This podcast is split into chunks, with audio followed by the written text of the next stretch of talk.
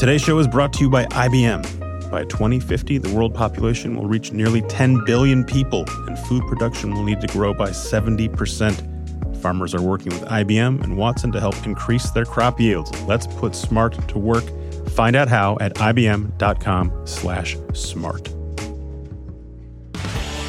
This is Recode Media with Peter Kafka. That is me. I'm Peter Kafka. I'm here at Vox Media headquarters in New York City. I'm talking to Ben Fritz from the Wall Street Journal. Um, he's written a new book called The Big Picture The Fight for the Future of Movies. Hey, Ben. Hey, Peter. Um, that's called an introduction. Before we go further, I want to ask you to recommend this podcast to a friend, to the internet. I've been sending out emails recommending Ben's book. I sent out a Twitter DM yesterday recommending Ben's book. Someone wrote back and said, I'm in line at Barnes & Noble to see Ben speak. Oh, wow. So that is how one does sort of hand-to-hand promotion. I'm asking you guys to do that so you can listen to this podcast for free. Okay, Golder, is that an adequate promotion? Okay, see, we're going to make Golder a character on the show. and now, Ben, welcome. Thank you, Peter. I wanted to work with you for years. That's right. You, re- you spoken for a rejected my entreaty, so here we are. this, this will count. You've written this awesome book. It's about the movie business. Yes. If you listen to this podcast, so you're a nerd who likes media and the business of media and how technology is changing that, this is for you. Right. It's a great book. I finished the whole thing. Last chapter on the subway here. Give me the thesis of the book. The thesis of the book is that we've really we've entered a new era of the movie business, which I call the the franchise era of filmmaking. Um, the movie business, correctly understood, uh, now I think is driven primarily by by brands, by branded franchises. You know, your Marvel, your Fast and Furious, your Transformers, your Star Wars, and uh, you know the age of the age of movie stars or the age of original films, the age of diverse slates by studios is over, and uh, those those movies, to the extent they're still created, are really on on the fringes of the business. If you are someone who wonders why every movie is a superhero movie, Yes. or a Transformers movie, if you like that, if you complain about that, this is the book that explains that. And this is a, a nuance that that you explain quite clearly. I hadn't really processed all the way through. The idea of movie studios spending a lot of time and attention on big blockbusters is not a new idea. And what has happened over the last ten or fifteen years is instead of saying we're making a Bruce Willis movie or a Tom Cruise movie is that we're making a movie that's about Star Wars or Transformers or some brand that you presumably already know. Right. Yeah. Certainly, you know, there have been big budget summer movies since Jaws, right? But uh, now it's the it's not about the movie stars. The star vehicle is over. The Will Smith vehicle, the Bruce Willis vehicle, is definitely over, and it's it's these brands that are that are managed just as much as Procter and Gamble manages their brands. That's what the most successful movie studios do, and the brands are really what's relevant to consumers globally. If you know if you're you you, you buy an Apple product because you're loyal to Apple, you go see a Marvel movie because you're loyal to Marvel, and and you know this has transformed the economics of the business, uh, you know for sure. And, and you explain this in depth, sort of the why. Um, let's see if I got my reading comprehension Okay. correct. Um, but it seems like you're, you're calling out three specific things that sort of push the business this way. Uh, one is the internet, and and specifically Netflix, and the fact that they're sort of bringing so much content to you at home. Uh, two is the death of DVDs, which cut out sort of a really profitable part of the business and allowed them to be to make money from less successful movies. And the third is sort of the rise of China. Am I getting that correct? Uh, yes, you guys, you comprehended Yay, that very well. I, I I, I would say that the yeah, yeah. Look at you. Not not everybody who's interviewed me has actually read the book thoroughly. I don't think.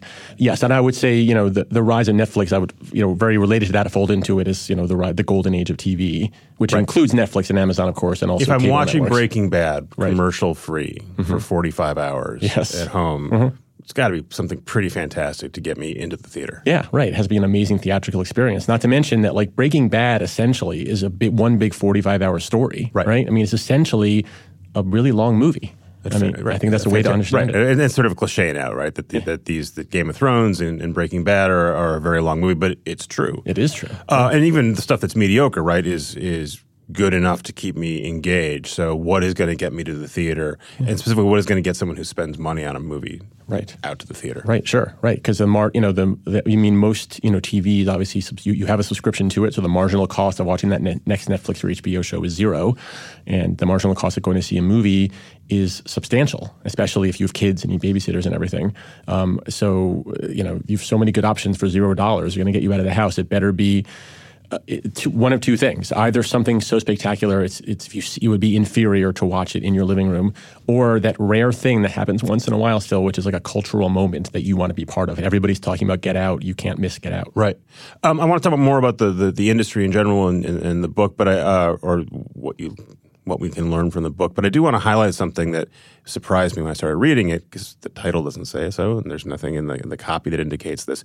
But at least half the book is about the story of Sony Pictures mm-hmm. specifically. Mm-hmm. You have great access and great detail, and that's because you're using – you tell me you filled because, the blank. because of the, the hack of Sony Pictures now a little over three years ago. Yeah. So basically, that provided you enormous source material. Right. So um, we, you're correct. We didn't we didn't advertise it heavily because I didn't want people to see this as a hack book or a Sony hack book, or this is the story of what happened three years ago at Sony. Yes, exactly right. That wouldn't probably be so com- that wouldn't be so uh, compelling. This but is it is super compelling because it's the kind of reporting you wouldn't normally be able to do. You have all this insight into what Michael Lynton's thinking, mm-hmm. what Amy Pascal is thinking, because they've written it in their own words yeah. In a way that you can't really normally get ever. Sure. Well, this is contemporaneous a, yes. notes filed by the, the people in right. charge of the yes. theater. that was absolutely that was my into the book. That's where I started. Was this this hack happened? Is there a book in the hack? And that's really where I started three years ago. And first, it was like maybe this is like uh, too big to fail. Well, you're you're inside the drama and you see what happens, you know. Uh, but uh, there were two problems with that. One is you know the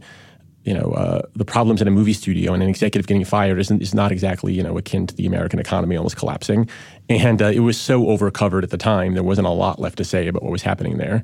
But I did. The more I dug into it, the more I thought, hey, this, you know, the stuff they're talking about are all these issues that I think I think about and everybody I know who goes to the movies thinks about. The people in Hollywood are actually having the same kind of debates. Why can't we make original movies for adults anymore? Why is it so hard? How are we going to handle this franchise age? What are we going to do that will appeal to people in China? How are we going to compete with Marvel and Star Wars? That's what the people at Sony were debating. And I realized, you know, this is a great and you know, you write a book like this, it can't just be me pontificating, or it could, but I don't think that's such a good book.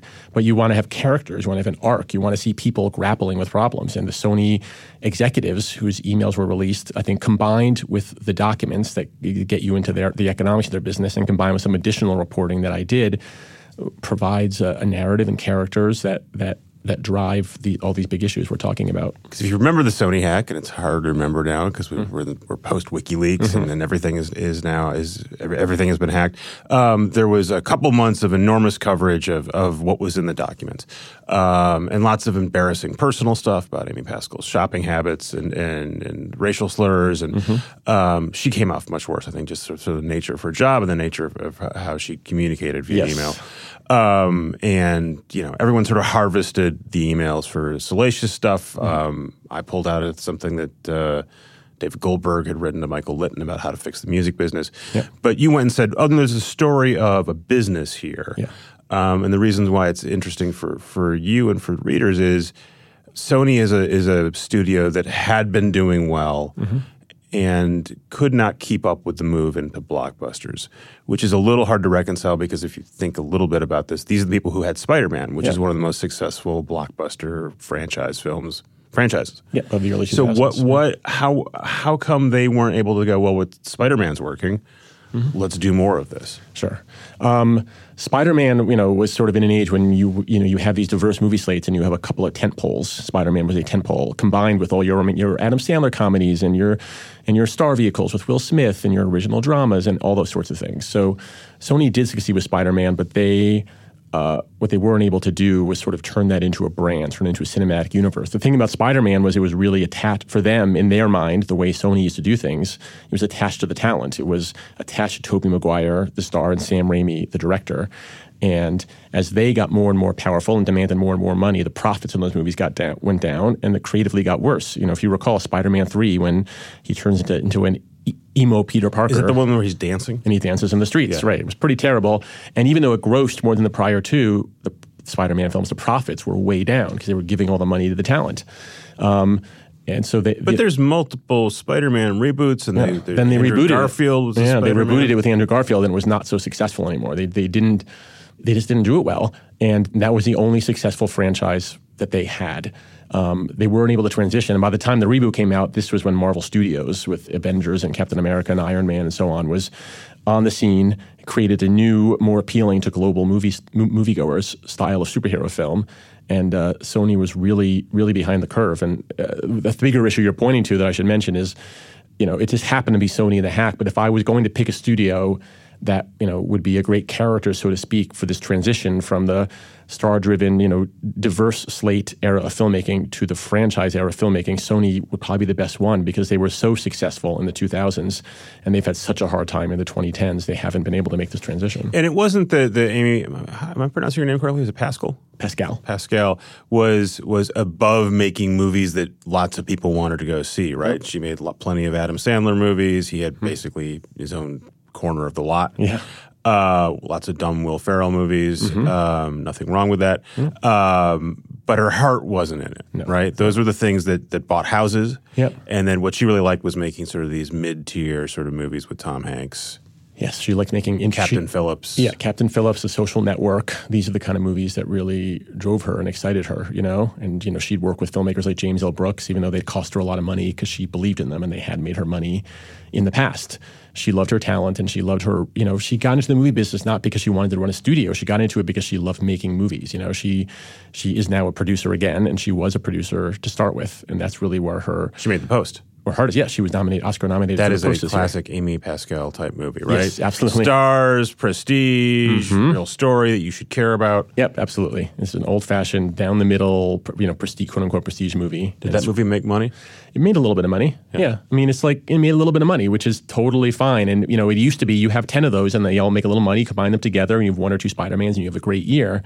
But now it's rare that those movies make any money, and the little bits of money that some of them do is erased by the ones that flop and then make make nothing on DVD. And which is why the only way to make real profits is in the movie business these days is to have these your Jumanjis and your Fast and Furious. Well, there's there's a couple versions that I, we, I want to talk about that, but quickly we make money because people advertise with us. Mm-hmm. So please don't forward past this ad. You should listen to it. This advertiser is awesome because they support Recode Media. Listen up.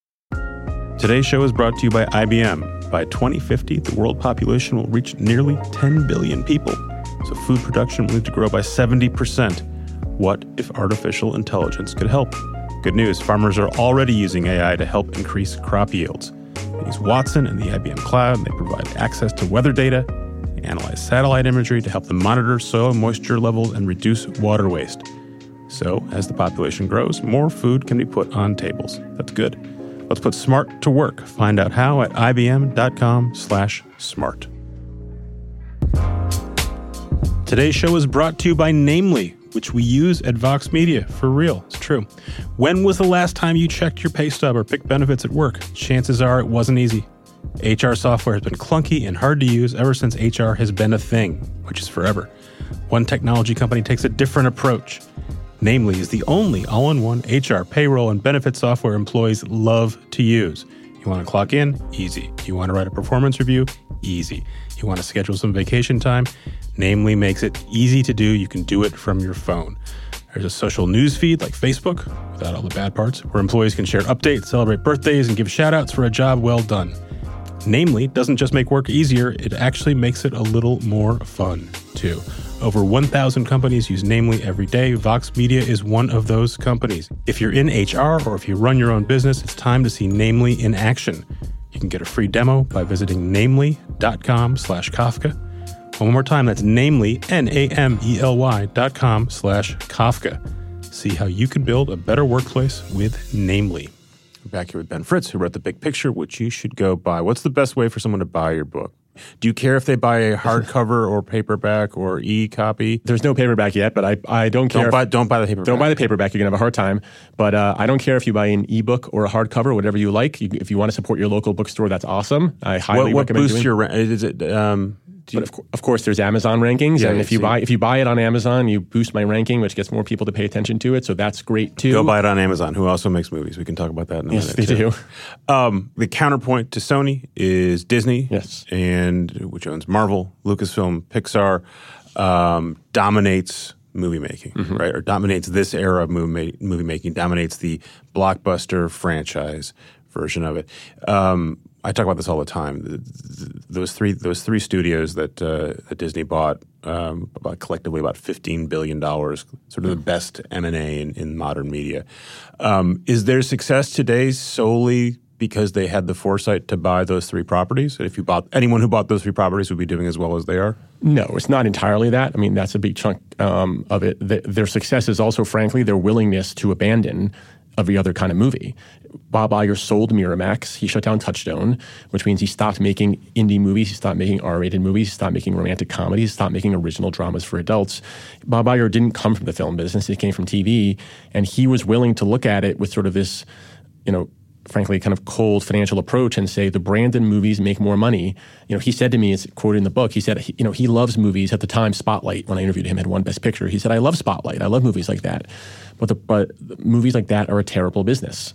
They don't even in success, the profit margin is pretty thin. Terrible, terrible business. I think is the quote. Right? terrible, terrible business. Yes, and the profit margin's thin. The profit margin for the branded movies is better. So he was he bought them, very smart. And the other smart thing he did is he largely left has left them alone. They have their own creative culture, and the creative culture of Marvel is quite different than the creative culture of Pixar, for example. And the people who work there are all passionate about what they do. The Marvel executives are Marvel geeks. The Pixar people are animation geeks, and you know, it, there used to be this idea, and I think Amy Pascal at Sony would exemplify it, where, well, no, this, you know, the studio head of production, you know, he or she, he or she ultimately gets involved and you know decides what's best. And it, the, if the comic book people shouldn't make comic book movies because they're too geeky and they're not going to know what the broad audience wants.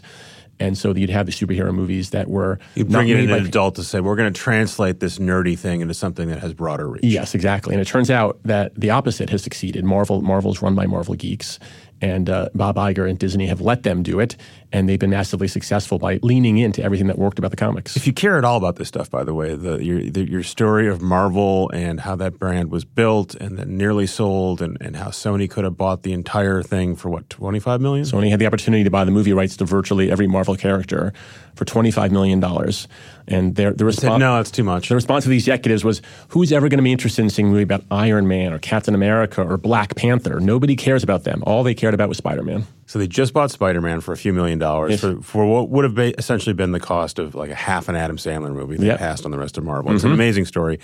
Go go read it for that alone. read the whole book.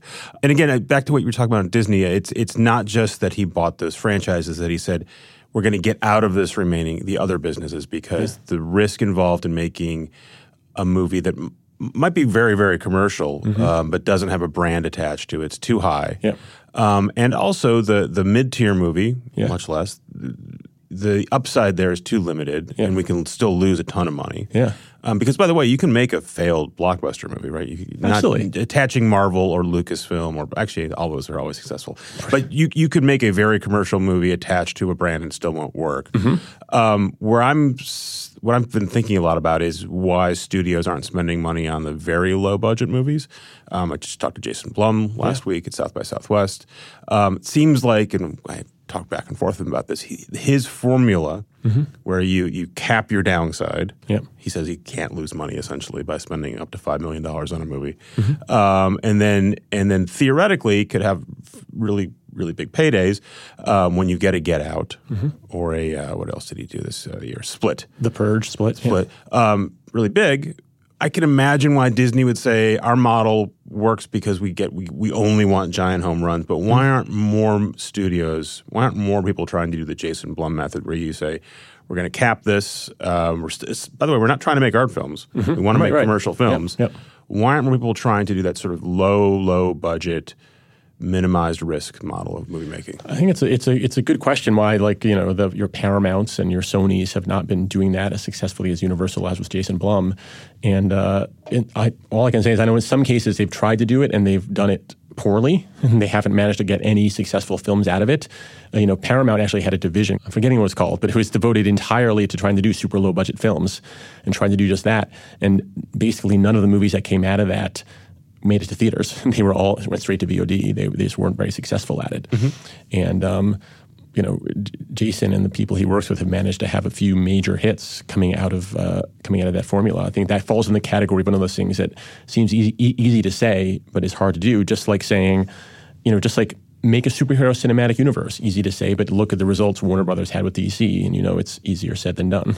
following the easier said than done, you spend some time in the movie, some time in the book talking about Netflix's move into movies, Amazon's move into movies. Um, these are guys with essentially unlimited resources, Yeah. right? Yes. Billions of dollars Yes. to throw at content.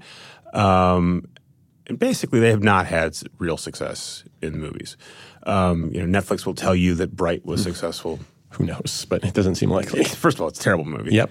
Uh, and second, I think if you sh- Netflix can shove something in your face and, and say that you've watched it, Right, but that's yeah. not that's not success. That's not success, So absolutely. th- whenever I ever ask someone why hasn't Amazon and, and Netflix been successful at movies yet, the the standard answer is sort of a shrug and hey, movies are hard, Mm-hmm. and they just haven't had enough at bats. Do you think that's the case? Well, I, I would dispute your thesis a bit. I would say Amazon has had some success in the le- the f- field they're playing in, which is which is the indie movie. Two of the most successful indie, and I know it's weird to say indie and Amazon, but two of the most successful lowish budget prestige movies of the past couple of years have been Manchester by the Sea and The Big Sick, which were released by Amazon in theaters first before they went onto Prime. Right now, those are movies that someone else made, they bought, and so Mm-hmm. They we'll bought and we'll released, we'll marketed call and released. success. And, and Netflix, by the way, has done some of that. Does the same thing, right? Not in movies. Yes, they bought. Show, they yeah. Well, well, they actually bought Mudbound at Right. Sundance, nominated for Oscars. Uh, I mean, people liked it. Who the, who the heck knows how many people watched it? But um, They've at least had critical success Yep. and and success by indie movie standards in yes, theaters. so that so that and that's significant. I mean, the indie movies, the large studios have significantly, but not completely, abandoned that field.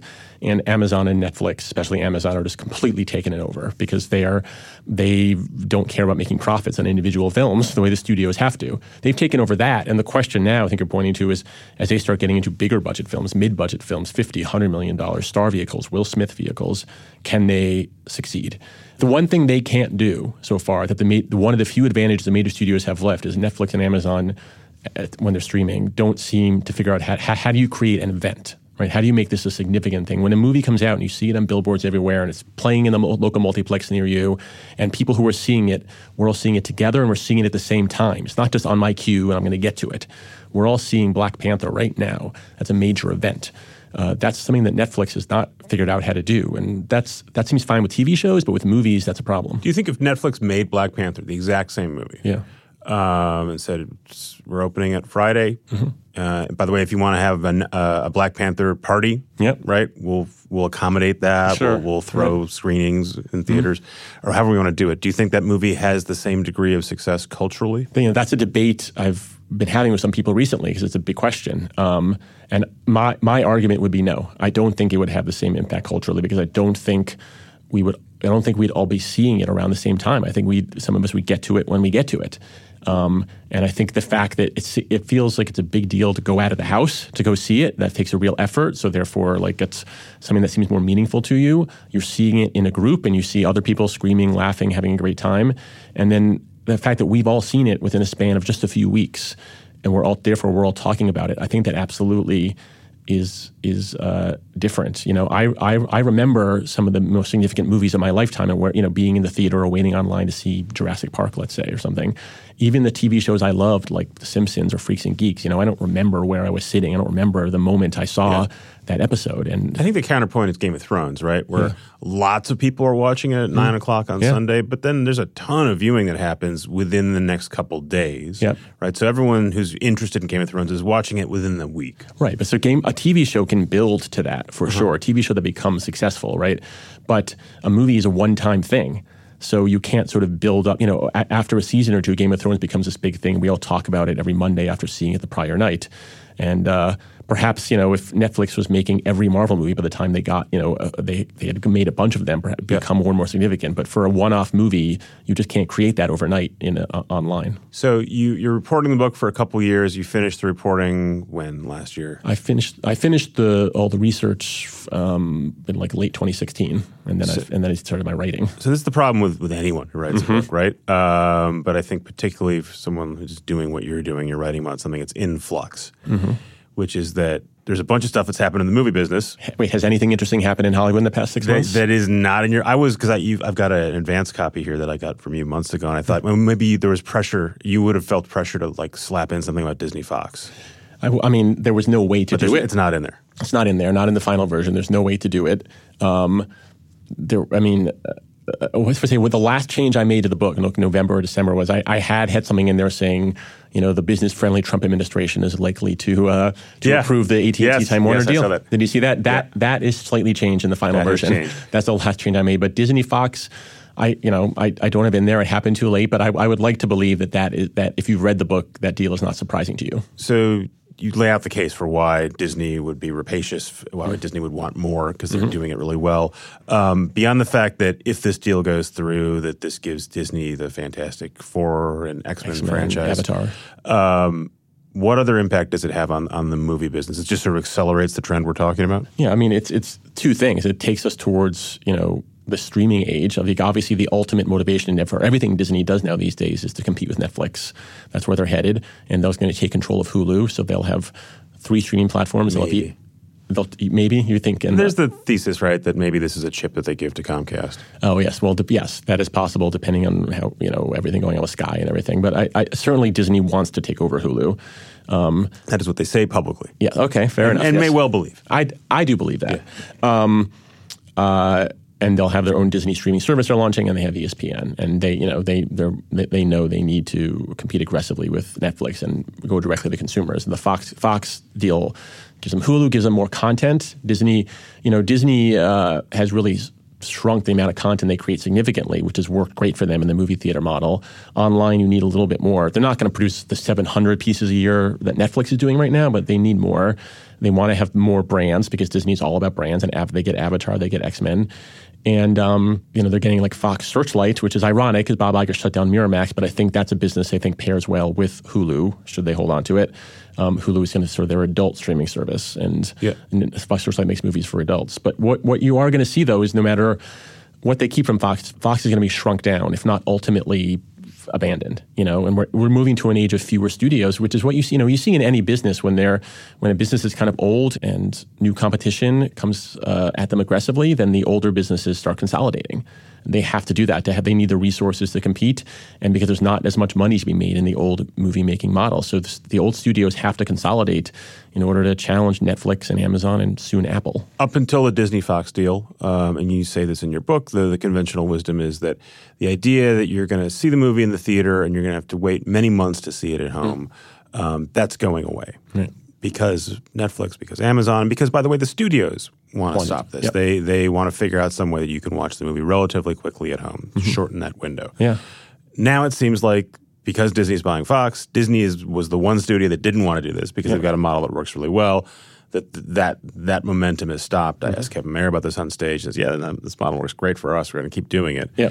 So, do you think we're going to go several more years where you're still going to have to learn to wait many months to see Black Panther? I do think where that's that's on hold. The Disney Fox deal makes you know takes two studios out of the equation who want to do that, and you know I think Warner Brothers certainly feels like they can't be in the lead on this because they're you know trying to get bought by AT and T, and this something like this that's disruptive What might help the government's case against them. So I think uh, the idea of movies coming to home sooner is on hold, although ultimately it still seems inevitable that window is going to shrink. What I do think could happen sooner that's interesting is now that everybody's pushing towards streaming, you're going to see as soon as a movie's available to watch at home. Right now, it's on DVD and VOD for a few months right. before it goes to pay TV, HBO, or Netflix. That's going to start to shrink. I think you're going to start to see the movies get on your streaming slash pay TV platform, HBO, essentially a streaming platform now, Netflix, or the new service Disney's launching. I wouldn't be surprised if a movie's only available on DVD and VOD for a few weeks before it's available to stream on your subscription service. Because the right idea away. that you're going to buy a physical or even digital copy of something that era is gone. That's it. Yeah, that era is going away. That, that era that, is left in music, right? Yeah. Everyone is now uh, understands that uh, uh, that you consume something by paying a recurring subscription fee and streaming it whenever you want. Right. Sure. absolutely right. Yeah. Consumers that that is what consumers like now. It's what they're used to, especially younger consumers. And then obviously Disney, as they launched a streaming service, wants to make it really appealing. Well, one way to make it appealing is this is the way maybe this is the only way you can watch a Disney movie at home, you know, or or it's it's, it's a way you can watch it and at home right away. If you're a studio that, that's that's sad because you've lost DVD sales yeah. and you're losing EST, right? That's buying mm-hmm. through iTunes, a digital download. You say, well, Yes, but now you're going to get this monthly recurring fee, 10, 15 yeah. bucks, whatever your share of that is, and you're going to get that all year long, yes. no matter what you right. give people. So yeah. you're, better off in the yeah. end. You've acquired you've acquired a consumer, right, as they say, and um, you've got that recurring revenue, and now you're starting to get data on that consumer. You know who they are, you know what they like. You know it's helpful for marketing. It's helpful. It's helpful even for thinking about what you should make next. I mean that that is clearly more valuable is to is to own a consumer than to, than to sell them a one off piece of content. Back to uh, to Amazon um, and Netflix, Amazon specifically. Um, again in terms of shift, right? Um, Roy Price, who was running Amazon Studios, is out as of last fall. Yep. And at the same time, Amazon said, you know, this whole thing where we're doing transparent and we win awards, that's great. We need giant blockbusters now, and that's where we're going to spend our money.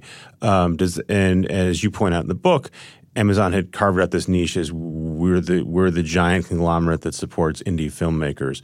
Um, does that go away as well? They haven't been explicit about that. They haven't been explicit about it in film, and so in, in TV, they're making that switch fast. They want to have their Game of Thrones, as they All say. the quirky, all the quirky comedies out the window. Yep, those are gone. They're not buying Or those anymore. really big hits. They spent something like more than two hundred fifty million dollars just for the rights to, Lord, to do a Lord of the Rings show. By the way, a Lord of the Rings show for which they can't use any of the characters who were in the films. Right. So, and by the way, that's it's, it gonna it's going to be a half billion, right? By the time they're done, actually Yeah, by the time they're stuff. making it and everything, absolutely, yeah, massive investment. Um, so uh, in TV, they're making that switch. In film, they haven't yet, you know, and and they're they're slowly starting to do some slightly bigger films. They're partnering with studios. They're partnering with Warner Brothers um, on uh, I'm forgetting the name, but on an adaptation of a book that might be a forty or fifty million dollar movie. So they're starting to move in that direction. But they just signed the deal with Alexander Payne, who's an indie filmmaker. They're def- that's definitely the the part of the of the film business that they that they have latched onto is something that differentiates them and I think gets them more affluent consumers who will buy a lot of stuff on Amazon, which is of course their most important goal. Bringing this back to Sony, when you decide, hey, I'm going to root through the uh, the the Sony hack Mm-hmm. emails as well. Um, did you think? I don't know. I don't want to make a book about using stolen emails. Again, you talk about in the, in the introduction. This book is based on stolen emails. How much did it take you a while to get comfortable with that idea? I think actually it, was more in the once I started doing it that it started becoming comfortable. At first I felt fine, and like other people, as soon as the hack happened, I'd gone through to find some of the juiciest. Did you Google yourself? Of course, Yeah. of course, I searched myself. Yeah. And uh, am, am I allowed to curse on this podcast? Yeah, yeah. Okay, Fuck good. Yeah. I, yeah. So I found uh, I searched for Ben Fritz, and I found this time I wrote an article about Amy Pascal that she really didn't like, and another an executive, uh, Jeff Robinov, who works with Warner Brothers, was like, "Don't worry about him. Fuck Ben Fritz." That's got to be very exciting. It was, yeah, That was a great, yeah. The fact that other, studio executives are talking about how much they fucking hate me, that felt, that felt great. Um, but yeah, no, going into it, I was like, I, I felt like, you know, this is such great material. This is going to be, I just thought, I felt good about it. Yeah. And I would say, and, I, and when I sold the book and that book proposal, and I started, okay, now I have to read every single one and, you know, find what's interesting and relevant. And then, and the way I did it was I was like, okay, right now I'm reading Amy Pascal's emails, and then I'm going to read Michael Lynton's emails. So there'd be a few months when I'm just living in her world and almost getting in her head. And yeah, that started to feel uncomfortable. Did you tell them, hey, Yes. you know, I'm, I'm, I'm reading every single email. Yeah, I told I told them ahead of you know as soon as the book proposal was out. Ironically, or let's say poetic justice for me, the book proposal leaked before I sold it, so the Hollywood Reporter got their hands on it. So I called Amy and Michael and said, "This- "You're going to read about this. I'm doing this. I'm going to do it as respectfully as I can, but just want you to know." So yeah, And- there and were at that times was- point, they everyone had rummaged through their underwear drawer, Yes. right? So did they feel any differently about it coming out in book form as opposed to forty different stories? at the time they seemed you know they were not pleased but they were like well you know we know you and you know i told them like i'm not writing anything about your underwear your amazon orders about your kids. I'm not going to write about any of that stuff i promise you. And they seemed sort of like they, they were resigned to it and they seemed okay with it. I would say as, as the process went on they both and they both and other people at sony went back and forth and they're like i'm okay with this or oh my god this is a nightmare you know. But i, I did i did my best to you know i did I did my fact checking with them. I let them know everything that's going to be in the book. So um, at minimum, they couldn't accuse me of Have you surprising them. Have you heard from them since? Uh, I have what I guess what I can say is that I have I have presented everything to them to make sure they wouldn't be surprised by what would be published. And uh, any responses they may have given to me, uh, they, they asked, I think, would not be for public consumption. Again, it, it's it's it's intimate, but it's not leering. Hmm? Yeah, right. absolutely. It's, it's there's yes, Amy Pascal is at, at getting a mammogram and she's Hmm? she's she's jotting down emails, but it's you're not making fun of the fact that she's getting a mammogram. You're, She's trying to save a movie. Right, right. I mean, you can't. I write about th- this is their personality because they both bring their personalities to their jobs, and you can't understand how they do their job without knowing, you know, that Michael is like this very cool customer who comes from a background of great privilege and is, was a bit disengaged. Let's say from the movie business, it could have been any business for him. And Amy is, you know, really neurotic and really passionate about movies, and she's up writing almost incomprehensible emails at 1 a.m. with that are 5,000 words to her, you know, to her subordinates all the time. So you get to know them in that sense, but. I, am you know, I'm, there's nothing about their purely personal lives that don't push in their business, especially nothing about their families. And while, say while I was researching it, anytime I started reading an email and I was like, this is clearly personal, especially if it involved their family, I, you know, I just stopped reading it and went on to the next one. You read about the movie business. You've done it for a long time. You like movies. Yes, I do. Right? Like yep. a lot of people who write cover this business. Yes. Do you, after a deep dive of several years into this mm-hmm. book, are you hopeful about movies? Are you resigned to the future of movies? I am, you know, I am hopeful. I, I would say I, after I was mostly done with the manuscript, I felt a little depressed. And then when I sat back to write the conclusion, and especially I thought more about the streaming platforms, I feel I'd say maybe two thirds better and one third worse. And the, the two thirds better is that, um, you know, what, what, what any fan of movies really should want is for great movies to be made, for great content to be made, you know? And the, the digital companies, you know, are creating more great visual content than ever before.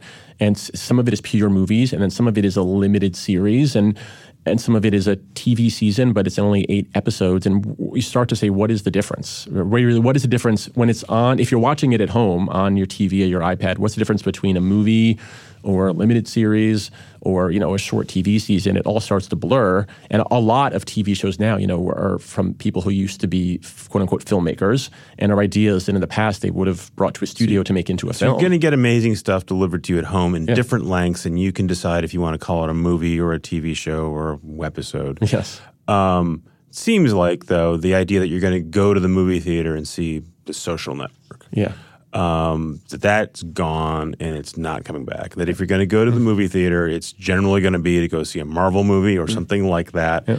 and then you'll have some anomalies like the Get Outs of the world, yeah. or again maybe Jason Blum will make other horror movies that you'll go.